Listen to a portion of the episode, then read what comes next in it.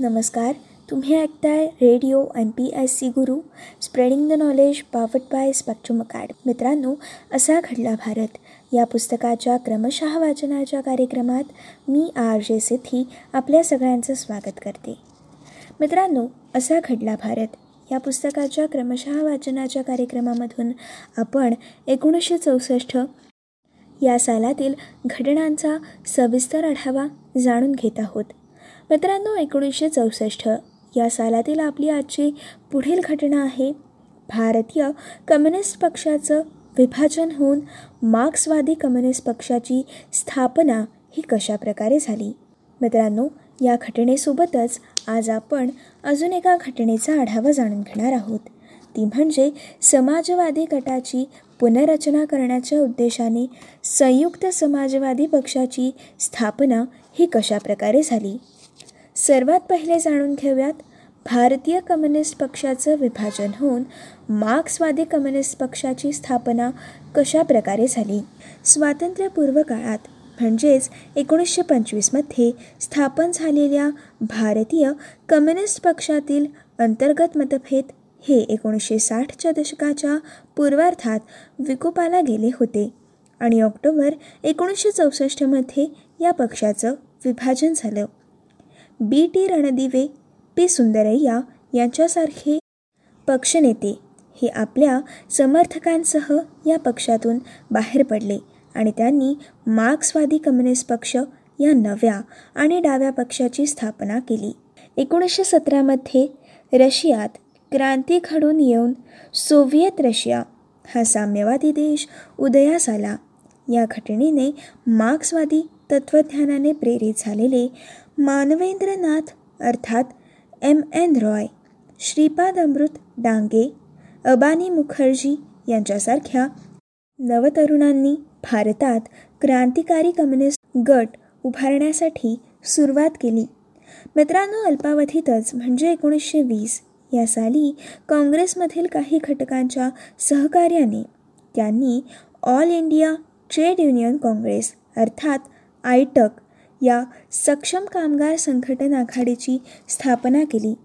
त्यानंतर कम्युनिस्ट गट एकत्र येऊन एकोणीसशे चोवीसमध्ये एन. एम. रॉय श्रीपाद अमृत डांगे यांच्या पुढाकाराने भारतीय कम्युनिस्ट पक्षाची अर्थात भाकपची स्थापना करण्यात आली.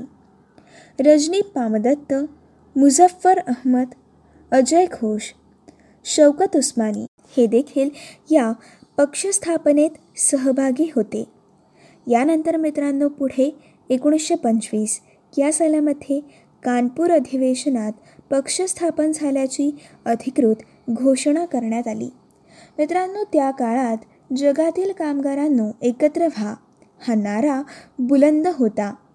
अर्थातच राष्ट्रवाद विरोधात व्यापक भूमिका घेऊन जगभरातील कामगार आणि शोषितांच्या संघटित लढ्यातून जगभरात परिवर्तन घडवावं अशी कम्युनिस्टांची भूमिका होती.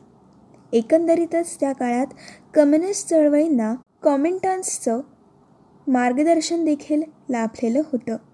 आणि मित्रांनो भारतीय कम्युनिस्ट पक्ष हा त्याला अपवाद देखील नव्हता. भाकपने स्वातंत्र्यपूर्व काळात कामगार वर्ग आणि शेतकरी वर्गात कार्य करतानाच काँग्रेसप्रणीत राष्ट्रवादी चळवळींसाठी सहकार्य करून ब्रिटिश साम्राज्यशाही विरोधात लढा देण्याचं धोरण देखील अवलंबलं होतं. मात्र दुसऱ्या महायुद्धादरम्यान सोव्हिएत रशियाने हिटलरच्या फॉरेस्ट शक्तींचा पाडव करण्यासाठी ब्रिटिशांनी आघाडी केल्यावर हे चित्र बदललं. एकोणीसशे बेचाळीसमध्ये ब्रिटिशांची नामुष्की झाली असल्याच्या पार्श्वभूमीवर काँग्रेसने चले जाव चळवळ सुरू केली.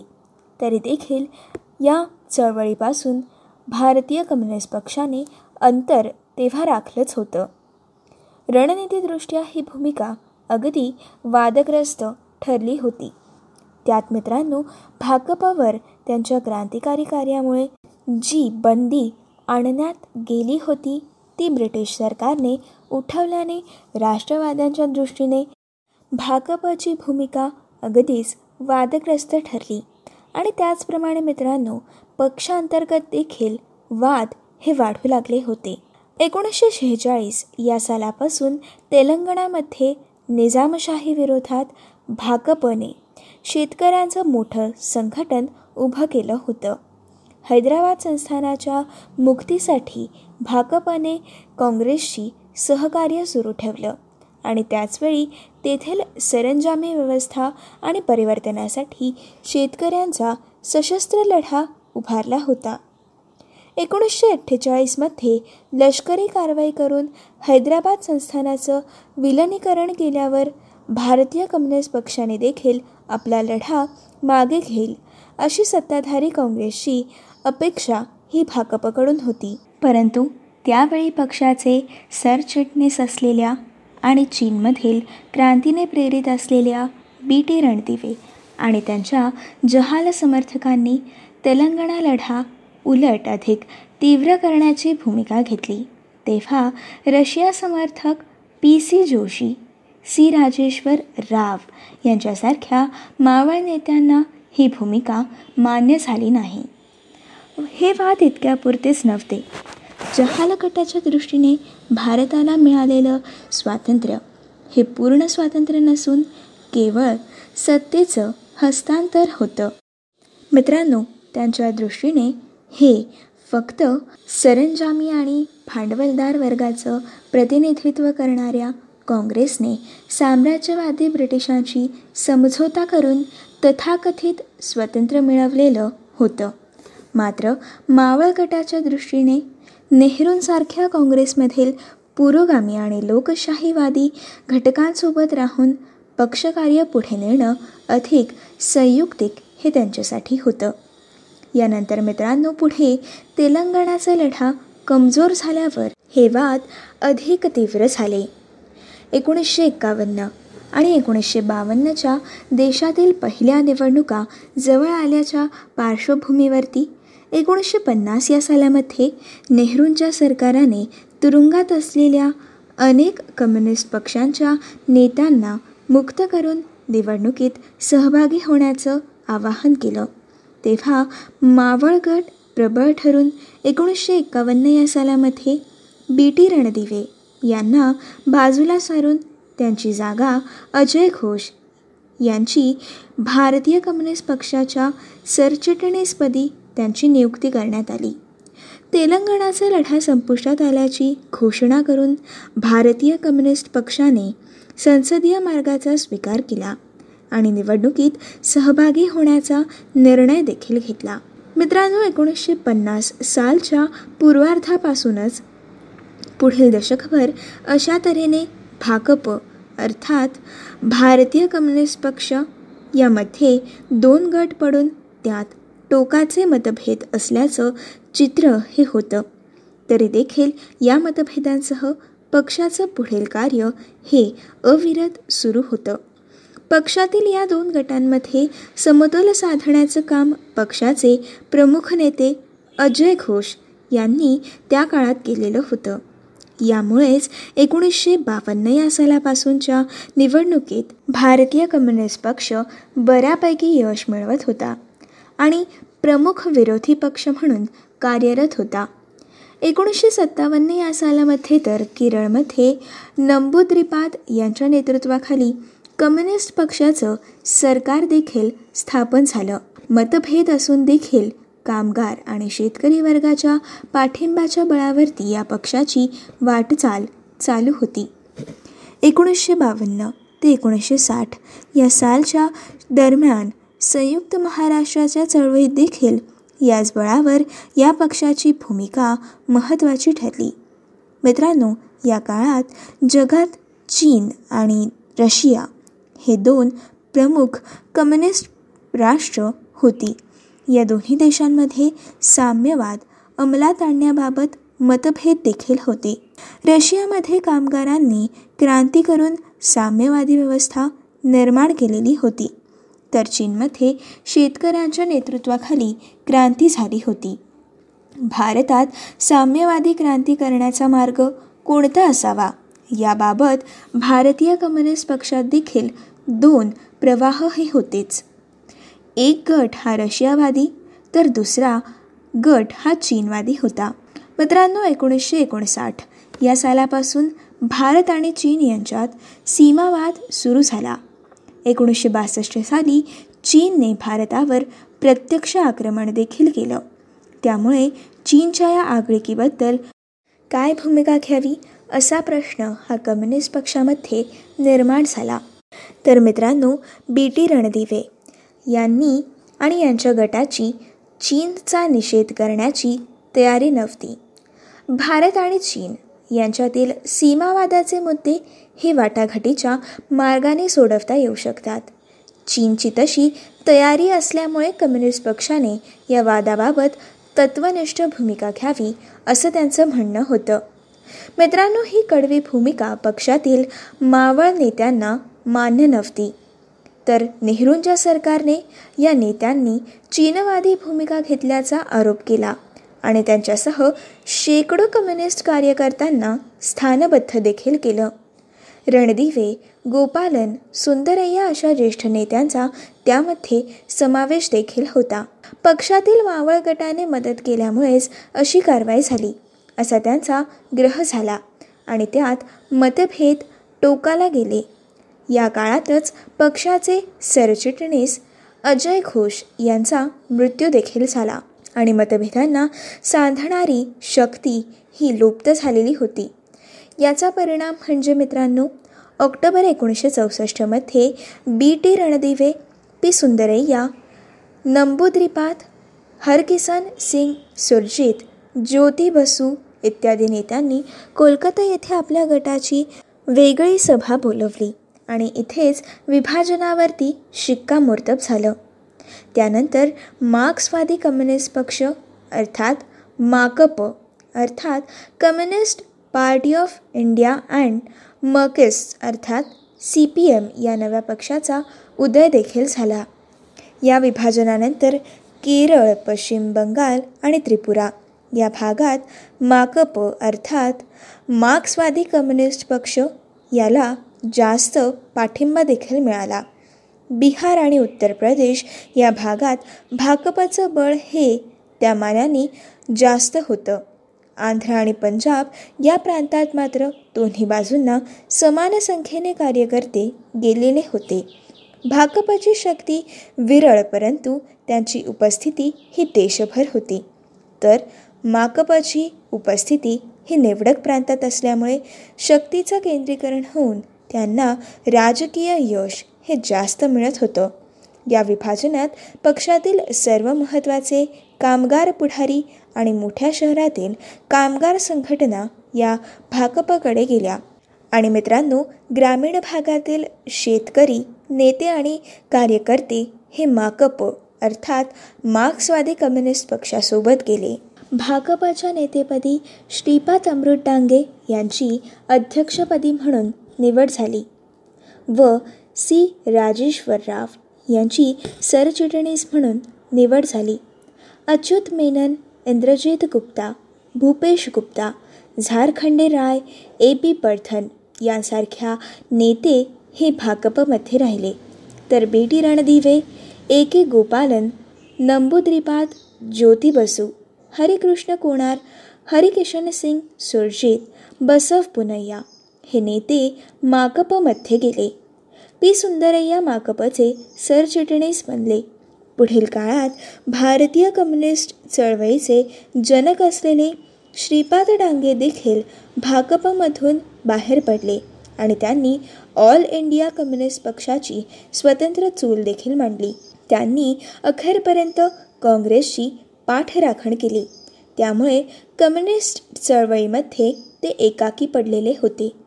सतत होत राहिलेल्या फुटीमुळे भारताच्या राजकारणावरती दूरगामी परिणाम देखील झाले. बंगाल केरळ आणि त्रिपुरा या छोट्या राज्यांमध्ये या पक्षाची ताकद मर्यादित झाली आणि देशभरातील कम्युनिस्ट चळवळींना मर्यादा देखील आल्या. त्यात एकोणीसशे सदुसष्ट साली झालेल्या नक्षलवादी उद्रेकानंतर माकपामधून एक गट बाहेर पडून चारू मुजुमदार यांच्या नेतृत्वाखाली भाकप मार्क्सिस्ट आणि लेनिनिस्ट या पक्षाचा उदय झाला आणि त्यांनी असंसदीय क्रांतिकारी मार्गाचा स्वीकार केला. मात्र भाकप आणि माकप या दोन्ही पक्षांची पूर्वीच्या भूमिगत आणि लढाऊ कार्यप्रणालीला पूर्णविराम देऊन त्यांनी पुढील काळात सातत्याने संसदीय चाकोरीत राहण्याचं स्वीकारलं. संसदीय प्रणालीमध्ये राहून आतून अनिष्ट व्यवस्थेवर प्रहार करत राहणं आणि क्रांतिकारी परिवर्तनासाठी प्रयत्नशील राहणं. हेच धोरण दोन्ही पक्षांनी अवलंबलेलं होतं. देशातील धर्मांध शक्तींना सत्तास्थानी येण्यापासून रोखण्यासाठी त्यांनी वारंवार काँग्रेस आणि इतर धर्मनिरपेक्ष पक्षांची आघाडी करण्याचं धोरण देखील अवलंबलेलं होतं. पश्चिम बंगालमध्ये भाकप माकप आणि फॉरवर्ड ब्लॉक यांनी डावी आघाडी करून प्रदीर्घ काळ राज्यातील सत्तेवरती पकड ठेवली होती. मित्रांनो ही होती मार्क्सवादी कम्युनिस्ट पक्षाच्या स्थापनेबद्दलची सविस्तर माहिती. आता आपण समाजवादी गटांची पुनर्रचना करण्याच्या उद्देशाने संयुक्त समाजवादी पक्षाची स्थापना कशा प्रकारे झाली या घटनेचा सविस्तर आढावा जाणून घेऊयात. एकोणीसशे पन्नासच्या दशकात विघटनाची आणि फाटाफुटीची झळ सोसल्यानंतर दुभंगलेल्या समाजवादी गटांची पुनर्रचना करण्याच्या उद्देशाने एस एम जोशी यांच्या अध्यक्षतेखाली संयुक्त समाजवादी पक्ष या नव्या पक्षाची नोव्हेंबर एकोणीसशे चौसष्टमध्ये स्थापना करण्यात आली. एकोणीसशे चौतीस या सालापासूनच जयप्रकाश नारायण नरेंद्र देव आणि आदी समाजवादी नेत्यांनी स्वतंत्रपणे पक्ष स्थापन न करता काँग्रेस या पक्षांतर्गतच काँग्रेस समाजवादी पक्ष या नावाचा गट गठीत केलेला होता.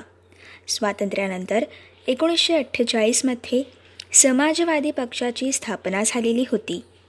अनेक गुणी आणि जनमान्य नेते लाभून देखील समाजवादी पक्षाला एकोणीसशे पन्नास सालच्या दशकात निवडणुकीच्या राजकारणात फार मोठं यश हे काही लाभलं नव्हतं. मित्रांनो समाजवादी पक्षाच्या स्थापनेनंतर चारच वर्षात समाजवादी मध्ये पक्षांतर्गत होऊन एकोणीसशे बावन्न या सालामध्ये प्रजा समाजवादी पक्ष हा नवा पक्ष उदयास आला हा पक्ष अनेक चळवळींमध्ये सक्रिय राहिलेला आहे. तरी देखील अंतर्गत वादांमुळे आणि इतर काही कारणांनी या चळवळीची पडझड सातत्याने होत राहिलेली होती. मित्रांनो एकोणीसशे चोपन्न या सालामध्ये जयप्रकाश नारायण यांनी सक्रिय राजकारणातून बाहेर पडून भूदान चळवळीसाठी आपलं कार्य सुरू केलं होतं. एकोणीसशे छप्पन्न या सालामध्ये नरेंद्र देव यांचं निधन झालं. तर एकोणीसशे पंचावन्नच्या अखेरीस राम मनोहर लोहिया हे प्रजा समाजवादी पक्षामधून बाहेर पडले आणि त्यांनी एक जानेवारी एकोणीसशे छप्पन्न रोजी समाजवादी पक्ष लोहिया या आपल्या नव्या पक्षाची स्थापना केली आणि त्यांनी या पक्षांतर्गत आक्रमक वाटचाल सुरू केली. जॉर्ज फर्नांडिस मधुलिमये यांसारखे नेते लोहियांसोबत राहिले. तर मित्रांनो मधु दंडवते एस एम जोशी यांनी प्रसपाचं कार्य पुढे नेलं. काँग्रेस विरोधीच्या राजकारणाला अग्रक्रम देऊन पुढे स्वतंत्र भारत पक्षासारख्या उजव्या पक्षांसोबत सहकार्य करण्यास देखील त्यांनी मागे पुढे पाहिलं नव्हतं. त्यानंतर एकोणीसशे साठच्या काळामध्ये कृपलानी प्रजा समाजवादी पक्षातून ते बाहेर पडलेले होते. एकोणीसशे चौसष्टमध्ये प्रसपचे करते धरते राहिलेले अशोक मेहता. नियोजन मंडळाचे अध्यक्ष झाल्यावर पक्षाने त्यांची उचलबांगडी देखील केली. या सगळ्यांचा परिणाम म्हणजे मेहतांनी काँग्रेसमध्ये प्रवेश घेतला. समाजवादी चळवळीची अशी एका बाजूला पडझड होत राहिलेली होती. तरी देखील मित्रांनो संयुक्त महाराष्ट्राच्या चळवळीत प्रसपाच्या एस एम जोशी यांनी अत्यंत मोठी अशी भूमिका ही पार पाडली होती. तर गोवा मुक्ती लढ्यात लोहिया यांचा सहभाग हा अत्यंत महत्त्वाचा मानला जातो. एकंदरीतच समाजवादी चळवळीतील नेते आणि कार्यकर्ते यांनी एकोणीसशे बावन्न ते एकोणीसशे एकसष्ट या काळात सक्रिय सहभाग घेऊन महत्त्वाची भूमिका पार पाडलेली होती. त्याचप्रमाणे मित्रांनो राष्ट्रसेवा दलाच्या माध्यमातून निष्ठावान सामाजिक आणि सांस्कृतिक कार्यकर्त्यांच्या बळावरती समाजवाद्यांनी जनमानसावर प्रभाव पाडला होता. या सर्व गोष्टी अत्यंत उत्साहवर्धक अशा होत्या. या पार्श्वभूमीवर प्रसपमधून बाहेर पडून मेहता काँग्रेसमध्ये गेल्यावर प्रसपमधील आणि समाजवादी वर्तुळातील इतर नेत्यांनी लोहियासह सर्वांनाच पुन्हा एकत्र आणण्याचे प्रयत्न करून समाजवादी पक्षाची नव्याने रचना करण्यासाठी प्रयत्न सुरू केले होते.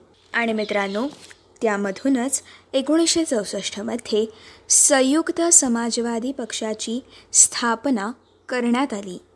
आणि मित्रांनो लोहिया या पक्षात सहभागी झाले नव्हते.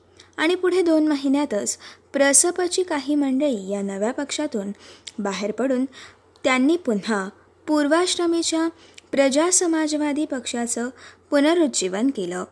एकोणीसशे सदुसष्ट या सालामध्ये लोहियांचं निधन झालं आणि एकोणीसशे एकाहत्तरमध्ये त्यांच्या समाजवादी पक्षातील कार्यकर्त्यांनी त्यांचा पक्ष प्रसपकडे विसर्जित केला. यानंतर मित्रांनो पुढे आणीबाणी लागली.